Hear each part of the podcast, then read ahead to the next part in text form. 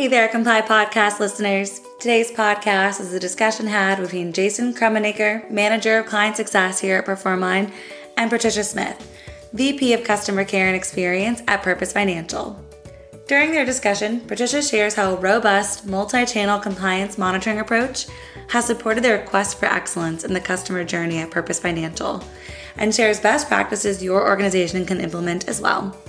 Thanks for listening and enjoy.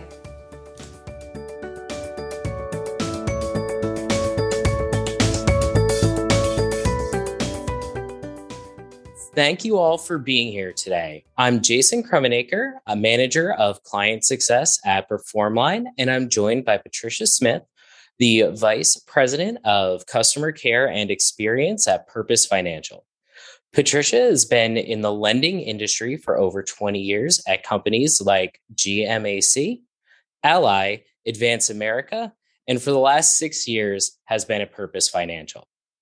Patricia, you're a passionate leader and advocate of the customer experience. And your focus is to rally the organization around your customers' needs and how to best support the customer throughout their journey.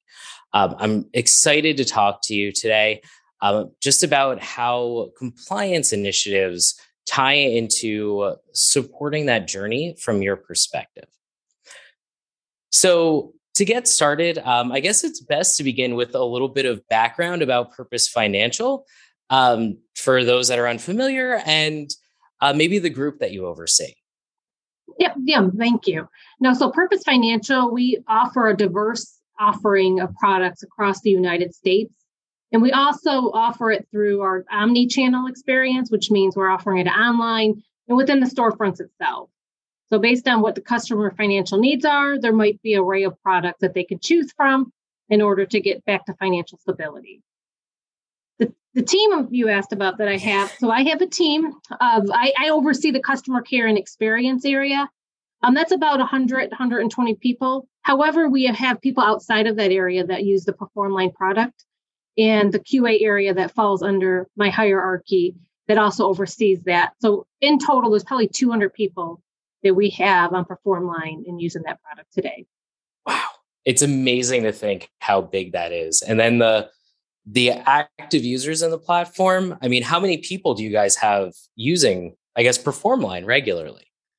I would say within the area um, on a day to day basis, we have 200. But then we also have people outside of our area, such as our compliance um, teams, that actually use it to go in there and look at areas too in order to get more information and see how the reporting's working and where we're um, at that at that given point in time.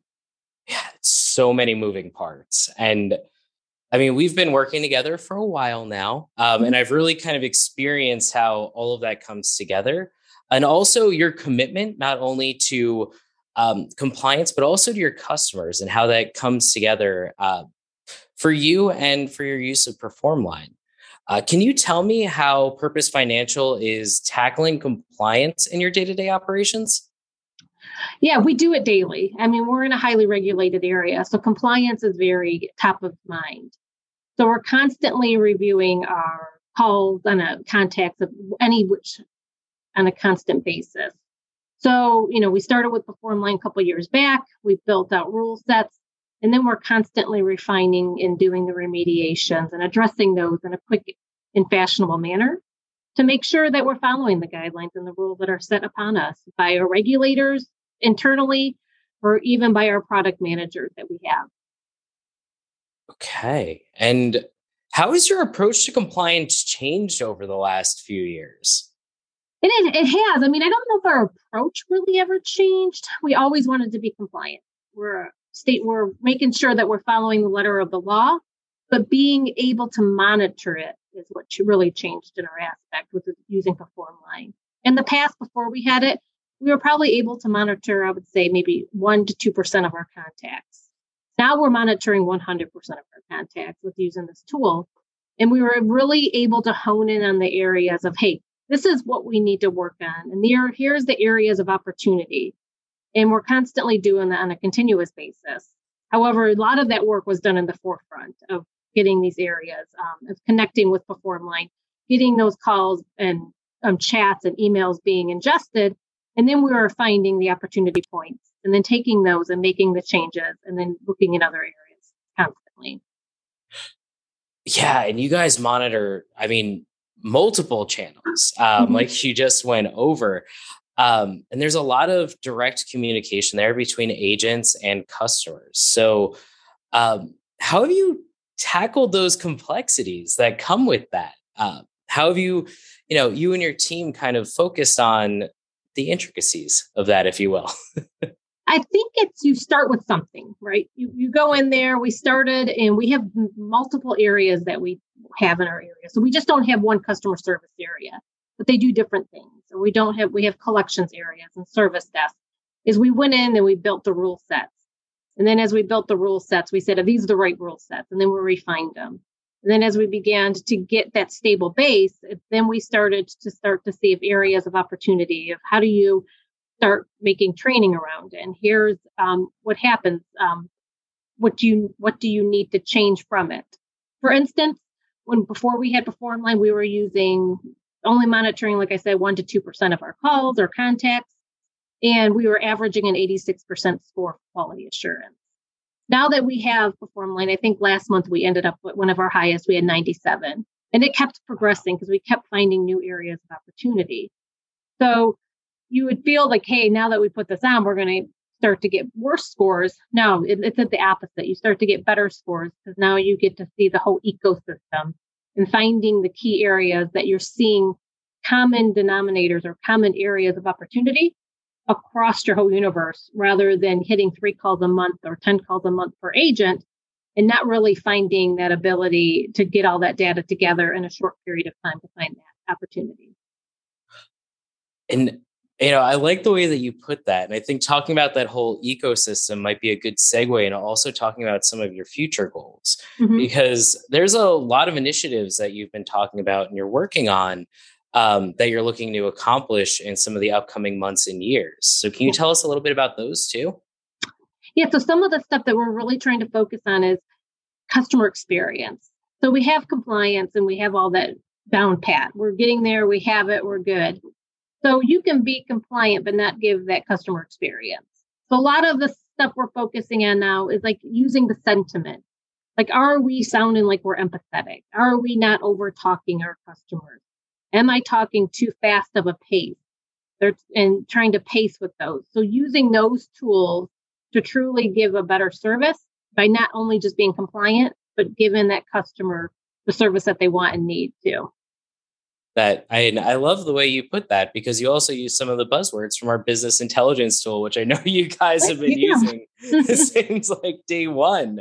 Um, so I know you've touched on this a little bit, but how does the data that you're getting from PerformLine help you in achieving those goals for the, the customer as well as for the organization as a whole? It allows us to look at stuff quickly. Like I'm going to give an example of something that we use that's probably near and dear to many of our hearts that we saw quick change on. Um, so when we started with COVID 19, when that pandemic was in the initial stages, we found out like, hey, we're getting a lot of calls on this, but we didn't know how many. Like how many were calling and saying that they needed assistance or they couldn't make a payment or they needed extension. So we started to look at the data and we built a rule sets around this and built spotlights to say, hey, we just need to measure how many contacts are saying these key words that are around kind of COVID 19, like somebody saying virus or somebody saying pandemic, mask, using some keywords to say, hey, this customer is probably calling about the pandemic or needing assistance, and then gave us a good idea of, hey, this is where we need to focus on. And then we can start pulling these calls and listening to them in depth. And what do we need to give and make sure we're giving our customers the information that they need and the assistance that they need? Wow. That I actually didn't know that story. Thank you. That's a good one to share. And I'm yeah. you know, I'm appreciative that we could be a small part of that as you are serving your customers, which is you know, so important kind of for your business and also for your growth. So um, thank you. And also, well, thank you. Yeah, we do what we can here. Yeah. Um, and I guess I think we're running a little close on time. So um, I'm going to go to my last question. Uh, so, based on your experience with PerformLine, what recommendations or words of wisdom um, would you share with other PerformLine clients who are joining us today? I would say, you know, don't be afraid to start with small things first. Like get get the foundation built and then begin to build upon it. Like it's okay to change it to say, hey, nope, that's not really what we were looking for. And going in there and you having the ability to do it yourself and then go in and say, this is really what we needed to have. And this is really what we needed to change. And working with your PerformLine partners. And, you know, Jason, you know, like you stated, we talk all the time. Like we have yeah. biweekly calls and we're constantly refining it. Like, is this really the right thing that you want to say? And utilize those tools and resources to constantly refine it. It's not one of those things that you kind of just set it once and then you're done. No, it's something that you want to constantly be tweaking because that's going to really give you your tool and going to give you what you need to have. And then you focus on what other, what, what can we do next is constantly what we're saying in our area.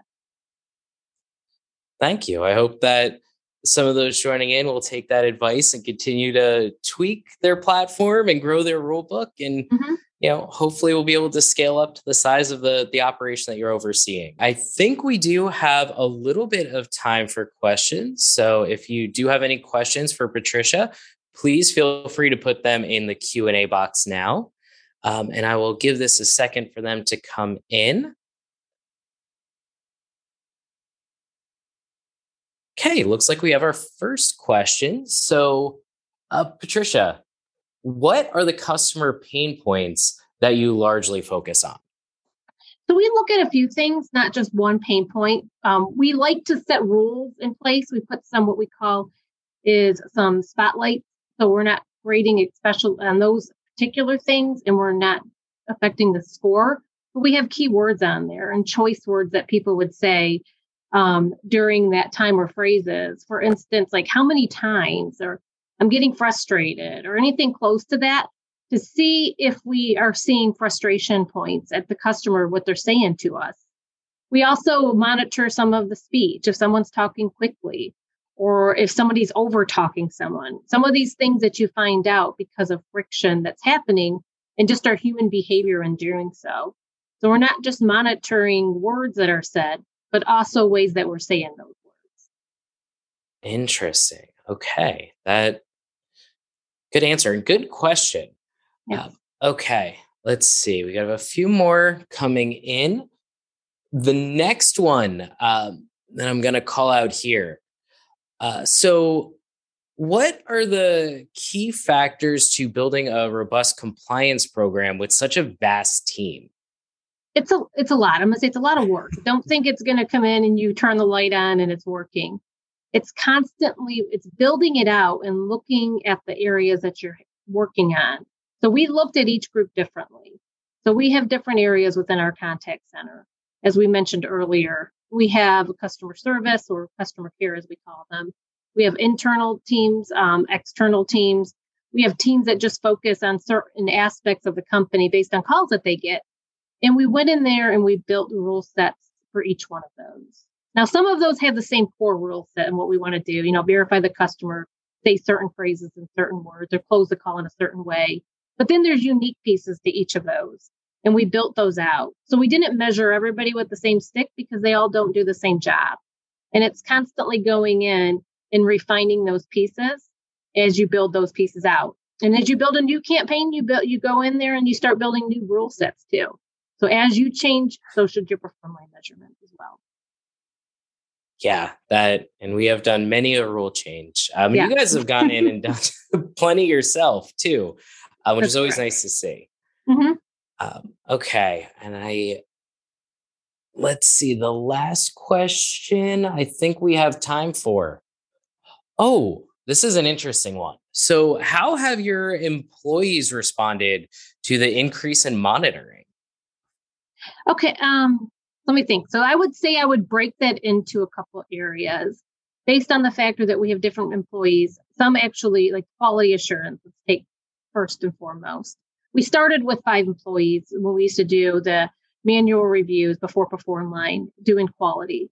We continued to have five employees as we went over. So last year we did 1.5 million contacts with those same five quality assurance agents. So I think they were, you know, they were ecstatic. I mean, building it out was a, at the beginning with them, you know, that was a lot of work and everything. So I think once you got that done, there, there was accomplishment there. and then being able to truly see to see the needle move as they began to find out areas of opportunity and then you make those changes and you see change being made they started to see you know well this is i'm doing something i'm making change and so they started to get the buy-in and they started to really enjoy it um, i would say at the um, management level it is a lot easier. Like before it was a lot of paper pushing or a lot of emails going back and forth and things getting lost in the way where now using this tool it's kind of all captured within the one area. So they were able to one be able to easily give information back and forth as they were doing coaching sessions based on the remediations that they were doing. And then two being able to go back easily to say hey how is this person doing over time which is very hard when you do it in a manual um, format or doing it over excel so they were able to ingest a lot of stuff and be able to get detailed on an individual or their team as a whole um, quickly. And then I would say three is the employee itself. So I would say in the past we mentioned we did like one to three, a very small percentage of contacts that we could get to for each individual based on the size of the quality team. So if I had a bad day and you listen to my one call that I might have had, then my grading is between three calls and I'm getting very, I'm getting scored very low. Um, also, you're putting in, you know, when you're having a, an individual listen to it, sometimes it's subjective versus objective type of deal. So then you're kind of taking that stuff away. So I think the employee felt that they were being measured um, more equally across everybody. And then they were able to also give feedback on how they felt they did and then show, you know, they were able to change and actually get higher scores in the end as we begin to refine that product. Wow, that you know, it's very interesting. We don't normally yeah. hear um, the value of more reviewed calls and assets coming through for employees being happy about it. But it's such a fair point, right? Three calls, three emails is your total sample size, you know, one one bad message isn't a true representation. So no, thank you. That's a yeah, great no, answer. definitely. No, thank you. And I would just say uh, going into it, like if this is your first time going into it, just set the expectation up as hey, it's we're going to make changes from this. You're going to find false positives, and that's why you constantly have to go in and refine those those points and making sure, hey, if we're getting a lot of people and this is we're measuring this and it's giving a false positive, then go in there and change your rules. So you're not constantly having to have that. And as you refine it, you start to get more and more buy-in. Yeah. I think that is a great point to end on, um, which is fair because we are out of time. So, Patricia, um, thank you so much for your time today. Thank you so much for you. your insights. Thanks for listening to this episode of the Comply Podcast. We hope you enjoyed the conversation between Jason and Patricia around best compliance practices that your organization can implement. For additional insights into all things marketing compliance, you can head to content.performline.com and if you haven't yet, be sure to subscribe to the Comply Podcast at content.performline.com backslash podcast or wherever you listen to podcasts. Thanks for listening as always, and we'll see you next time.